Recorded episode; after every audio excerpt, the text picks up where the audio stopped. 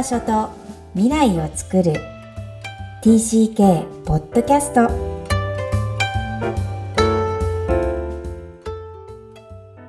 皆さん TCK ポッドキャストへようこそナビゲーターのまいこですみきこさんよろしくお願いしますこんにちは。ダジャーハオ。Hi everyone. クロスのみきこです。本日はニューヨーク在住マイコさんとお届けする TCK ポッドキャスト。今日のオープニングトークは母親のインタビューです。はいえっ、と私知り合いの方であのインタビューっていうのをね職業としてやっていきたいっていう方がいてうん。でちょっとその方とお話をしたときにそのうん彼がまあ今からサービス作り上げていきたいっていう、あの、そのモニターみたいにやってくれてるっていうことだったので、えーなんかぜひお願いしますと言って、で、そのインタビューっていうのに決まりはないんです。だから、あの、今まで彼がやった方は、どっちかというと、その、依頼する側だから私が、例えば、普段、例えば親に対して思ってるけど言えないこととかがあったら、うん、な、その、彼にね、インタビューしてもらって、その音源を送るっていう風に使ってもらってたみたいなんだけど、パッうん。私が、うんあ、やってもらいたいと思ったのは、その親のことを聞くことだったの。そ親のことを聞く自分が普段、うんうん。うん、聞いていない話。だから昔のエピソードとか、なんかそう、親がどんな人生を生きてきたかっていうのを、なんか聞けるうちにもっと聞いておきたいなと思っていて、例例えばね、今こう、電気作るサービスとか、その親のね、うん、なんか、親、新聞じゃないけど、なんていうの、その冊子作るサービスとか結構あるじゃないですか。はいはい自分のこう人生残すみたいうんうんな。それを親にプレゼントするみたいな。なんかそういうのも見たりしてたから、うんあ、なんかそのインタビューで、その音源として、こう気楽に、なんかもうちょっとね、カジュアルな感じでやってくれるのすごいいいなと思って、なんか父親の話、母親の話っていうのも、まあ自分が改まって、ちょっと聞くことってなかなかないじゃないですか。なるほど。それを、うん。他人が入ることでそうそう、うん。聞けるっていう内容もあるってことですね。聞けるうん。うん。で、音源としても残るしね。うん。そう。で、それをね、やってもらったんですけど。まあ、で、父がちょっと渋ってたので、ええみたいな感じで。で、私の母は割とそういうの、はいはいって言ってやってくれる人だから、先に母に、ザーって言ってお願いして、もう聞いたの？てもらいました。うん、もう、うん、言ったらすぐ結構日程セットしてやってくれて、うん。で、かもも音源編集とかしないからすぐ私に送ってくれて、うんああ、うん。どうだった？いや、す、いや、すごい良かったです。うん、えへーって。な、泣く？うんなんか、まあちょっとジーンとしてるところ涙ぐむみたいな、うん。のもありましたね。うん、ああ、なんか、うん。母が、なんか、だからどういうね、なんか、子供時代の、なんか母はすごい本とか好きだったんだけど、あと家ですごいこう画集見てた話とか、うんうんあとそのジャズ喫茶でバイトしてた話とか、ううんんうんなんていうの、まあ、うん。なんかその断片的には知ってるけども、うん。ストーリーとしては知らないってことか。で、あ、なんかここ知らなかったなとかいう話もあるし、ああ、なんか、そうそう、ストーリーとして、そうそう、うん。うんうん。なんかね、いや、すごいおすすめだなと思います。だから別にインタビューの形でもいいし、なんか、本にするね、そういうサービスの一環とかでもいいんだけど、うん。なんか、私、その、コーチングもやってるから、クライアントさんのね、ストーリーって聞くじゃないですか。はい。仕事として。うんでそういうふうに、全然あの他人の方のストーリーは深く聞いたりとかしてるのに、その親ってやっぱりすごい知らないなって思うんですよね。改めて考えると。でも、だからそれを、うん、やっぱ母親の顔、父親の顔っていうとこしか見てないんだ。けども、なんかその一人の一人間としての父とか母とかをなんかもっと見たいなって、なんかそういうね、ところからもすごい思ったんですよね。うんあうん。でその人のストーリー聞くってすごい魅力的だから、うん。で、その母親じゃない母のちょっと人生垣間見せてもらえたなと思って、すごい、うん。人としてとしてね。うん、うん、うん、気持ちでした。うん。一人の女性としてもですよね。そうそう、そう。うん。うんうんこれこそが他人が入る意味がありますよね。そうそう。ね今聞いてみて、その、社会の最小単位の家族っていうものは、役割で生きてるんだなって思っちゃいました。そうですね。うん、うん。でそれも大事なんだけど、大事な役割なんですよね。ねね。うんけど人としてまず基本は人だからね。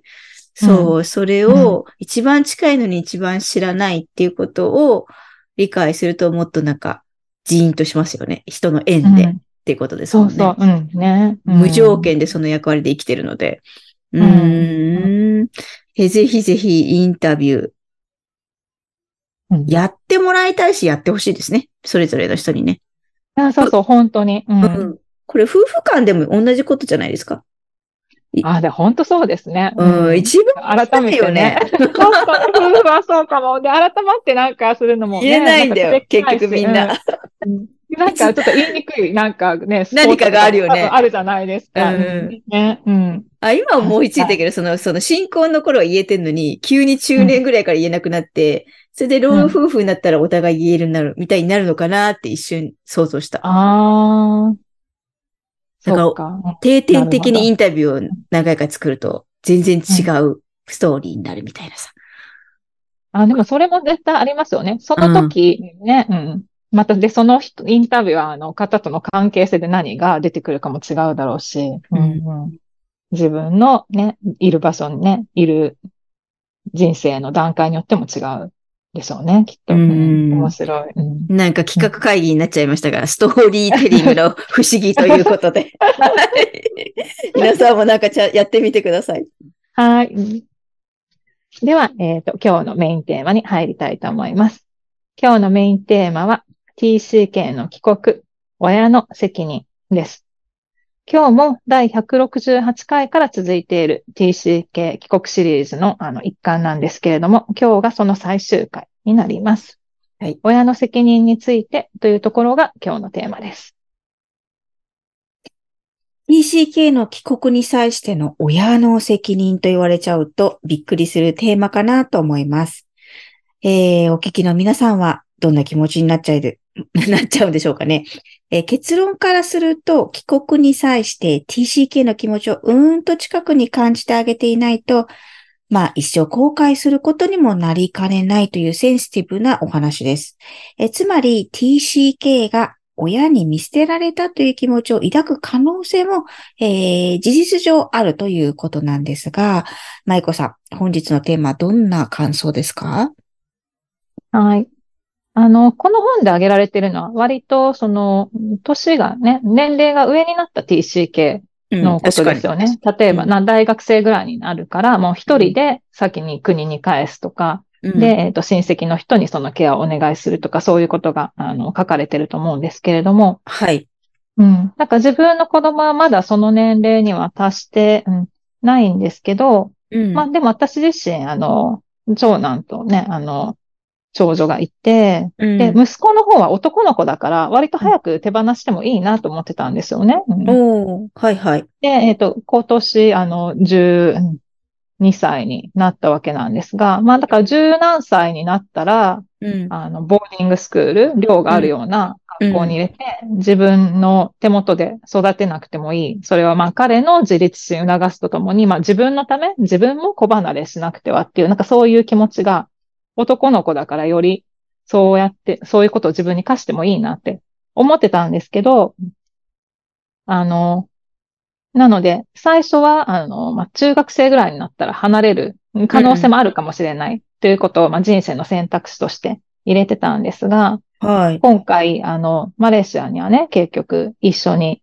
自分も一緒に行くことになって、うんで、今回この箇所をね、読ませてもらうと、うんなんか、うん、それで、今はこれで良かったのかなってすごい感じて、うん。うん。そ、の、日本、まあ、アメリカ、そしてマレーシアっていうふうに、また全然違う、こう、三つの文、三つ目の文化圏っていうところにこれから行くわけで、うんそれを、こう、まあ、一人で送り出すっていうのは、うん。うん、まあ、ちょっと、うん酷だったかなと思って、もしやっていたら、うん、まあ、うん。酷っていうか、まあ、すごいチャレンジですよね。日本にずっといて、また一つのとこ行かせるっていうより、まあ、さらに、うん、なんか、ふ複雑っていうか、まあ、いろんなものを彼が背負ってるわけだから、うんうん、うん、うん。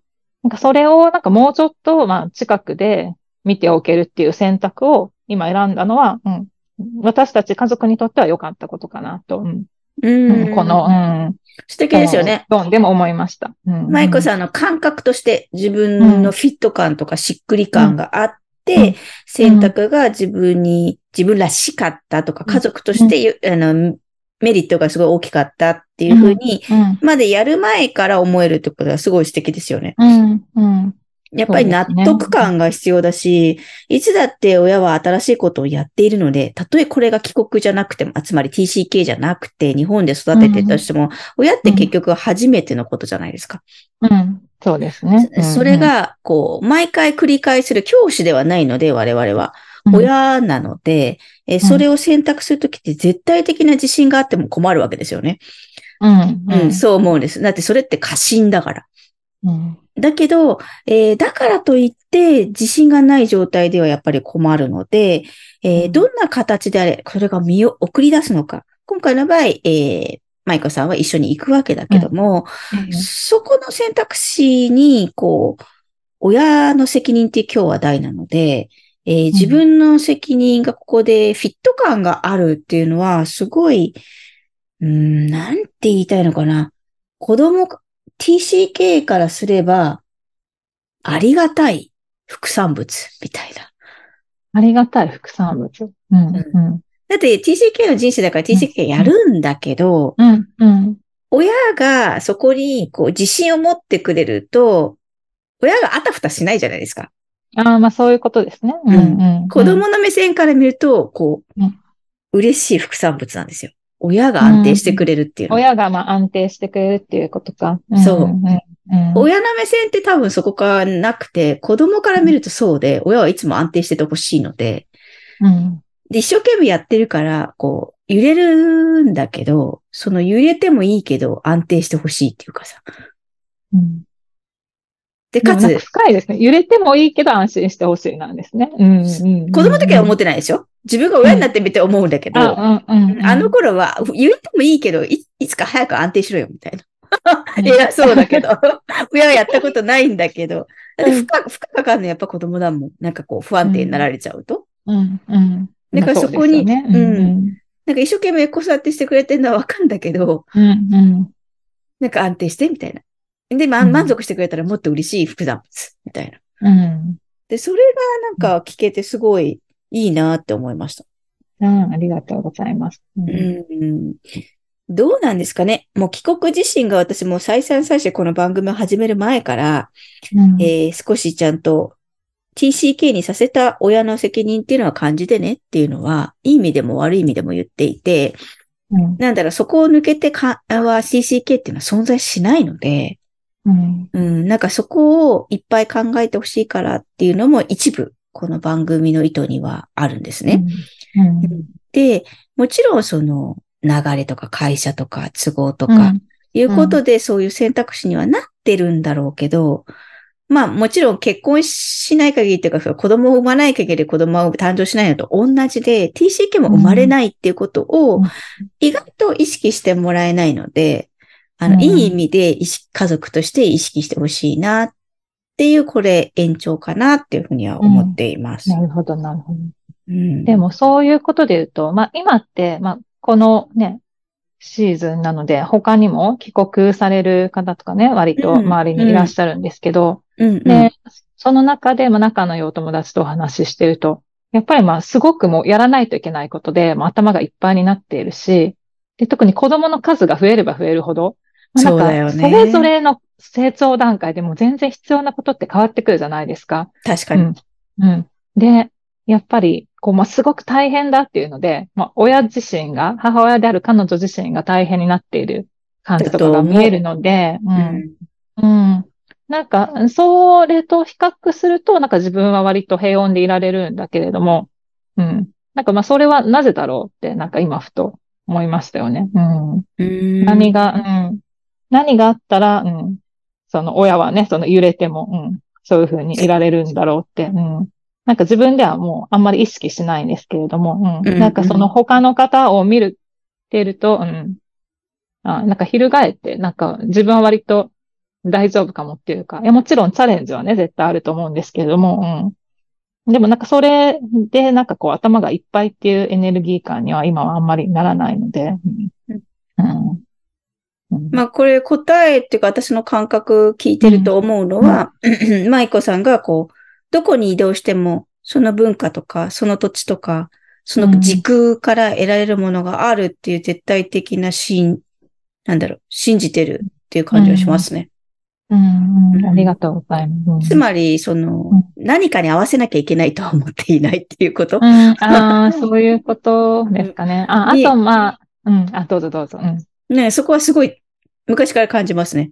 うん。うん、あとは、その、きっと支えてくれる人がまた、うん、うん、に出会えるだろうっていうか、なんかそういう、なんか信じてる、うん、感覚かもしれないですね。だからそれは帰国の時でも、なんか、み、ね、より多くの人がそういう感覚持てるといいのかなと思いました。そうですね。親のサポートっていう意味でね。うん。私が心配してるのは、それをアメリカや他の国、タイでもいいし、えー、別にドイツでもいいんですけど、それを一旦、こう、培ったっていうか、えー、得たと思うんですよね、その感覚って。海外に出た人なら。で、それを日本に戻るときに、しぼませちゃうっていうか、なかったことにして、昔いた日本の感覚に戻ろうとしちゃうことが疲弊するんじゃないかな。それをせっかく開花させたのに、なんかしぼまなきゃいけないっていう感覚は、なんとかならないかなっていうふうに。ああ、そっか。うん。でもそれは多分親もそうだし、TCK もそうだし、多分それ、うん。両方が持ってる感覚ですね。親子ともに。うん。ってなると、日本の問題なんですかね？うん。なんか社会の、うん、ちょっとあり方が、そうなんか感じさせてしまう何かがまだあるのかなっていうことですよね。うんうん。はい、別に誰かが悪いわけじゃなくてね。うんうんうん。で、それがいっぱい開いたままの TCK 家族がどんどんどんどん帰ってきてくれたら、うんうん、日本が変わるのにっていう勝手な無双をしてるんですけど。うん、いや、でも、どうでしょうか？すごいわかりやすいと思う。その、しぼむっていう、なんかその、うん、感覚、すごいわかる気がしました。うん。だからかな。なんかそれをなんとなくもう戻る前から、なんかそれぞれの人がなんか感じ取ってるから、うん。しぼませるわけ不安になったり、そうそう、うん、なんかう、キュッてした、ちょっとね、心の感じになっちゃうのかなって今お話聞いててすごい思いました。うん。そうなんですよね。TCK が一番分かってなくて、だっていろんな国でいろんな文化の恩恵を感じて、えー、いるので、そのまだオンゴーイングだから、そこが感謝っていうところには行かないんですけど、うん、大人になってからようやく感謝するので、うん、えー、そこは間違いなく、えー、いろんな TCK ホームインタビューの出演者が親に感謝していると言っています。うん、はい。なので、そこまでしぼませず、ぜひぜひそのまま花を開いた状態で、えー、ふるさと日本の文化にまた戻ってきてほしいなと思います。うん。うんそういう意味でね、なんかそのね、花がなんかね、開くの、うん、をこう希望を持って見てるよっていう、なんかそれが親がなんか見捨てないっていう意味ですよね。なんかちゃんと見てるよっていう。うん、そうですね、そうですね。うん、うん、ね、うん。はい、イメージが膨らんだら嬉しいです。はい。はい。ありがとうございます。それでは本日のポイントをお願いします。帰国プロセスにおける親の責任。別々に生活する場合は特に留意して TCK 子供たちを送り出してほしいという内容でもあり、また一緒に行く場合でも、えー、親としてどんな視点で一緒にいるかっていうお話でもありました。えー、想像以上に新しい世界と、えー、その文化群で生活する TCK は緊張しています。学校以外の誰かに頼れる体制をきちんと作り、かつ見守り続ける親の姿勢も大事です。当たり前でありながら感じ方も TCK 次第。いつもだからこそ親と会話ができる、その親子の関係性がありたいものですね。今日も TCK のいろんな気持ちにありがとう。この番組ではお悩みや質問を受け付けています。詳細は育ちネット多文化で検索してホームページからアクセスください。さらに、ポッドキャストを確実にお届けするために、購読ボタンを押して登録をお願いいたします。みきこさん、ありがとうございました。ありがとうございました。バイバイ。